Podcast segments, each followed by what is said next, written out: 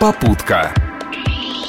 Привет всем, кто в этот осенний день находится за рулем своего автомобиля. С вами Арсений Иванов, а значит в ближайшие пару минут я расскажу о самых свежих новостях из мира дорог и моторов.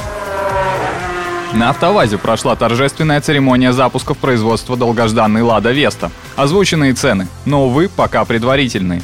Так, новый седан с ладьей на радиаторной решетке будет стоить от полумиллиона рублей. Старт продаж намечен на 25 ноября. Но не обольщайтесь, на первых порах продавать Весту будут всего 60 дилеров. И, к сожалению, друзья, псковские в этот список не входят. В шоурумах по всей стране машина появится только весной – Веста будет доступна в трех комплектациях, причем начальная будет оснащена кондиционером, подушками безопасности, передними электростеклоподъемниками и целым набором водительских ассистентов.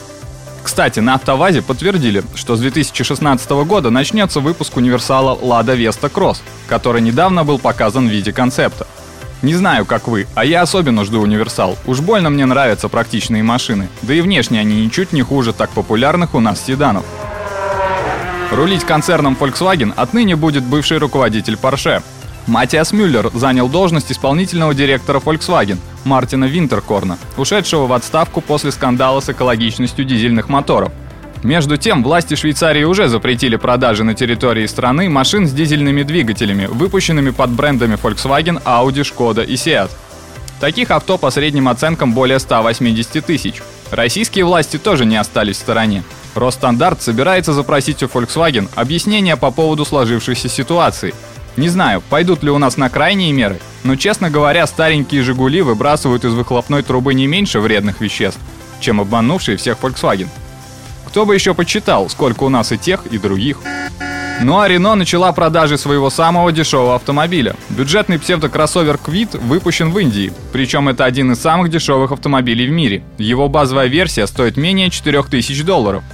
Квит оказался меньше Сандера, при этом багажник вмещает вполне приличные для своего класса 300 литров, а если сложить задний диван, то и все 1100. Клиренс в 180 мм помогает легко справляться такому малышу с местными ухабами, а под капотом трехцилиндровый мотор мощностью 54 лошадиных силы. Кроме Индии, Квит будет продаваться в Бразилии и Иране, а в 2016 году приедет и в Алжир.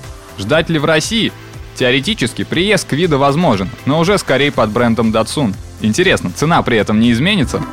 Поддай газу. Английские разработчики болида Bloodhound собираются побить собственный рекорд скорости. Новейшая версия их любимого детища должна покорить отметку в 1600 км в час.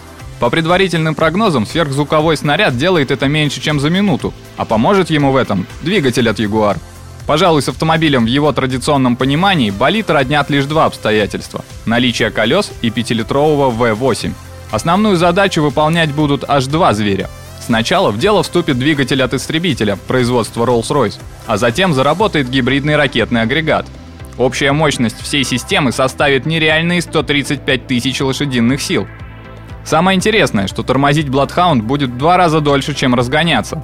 Кстати, во время эксперимента пилот будет подвергаться перегрузке в 3G.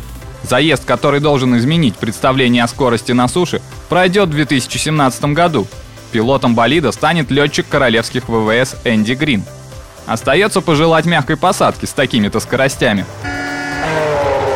Напоследок напомню, теплые деньки закончились, а значит не за горами зима, так что пора присматриваться к зимней резине.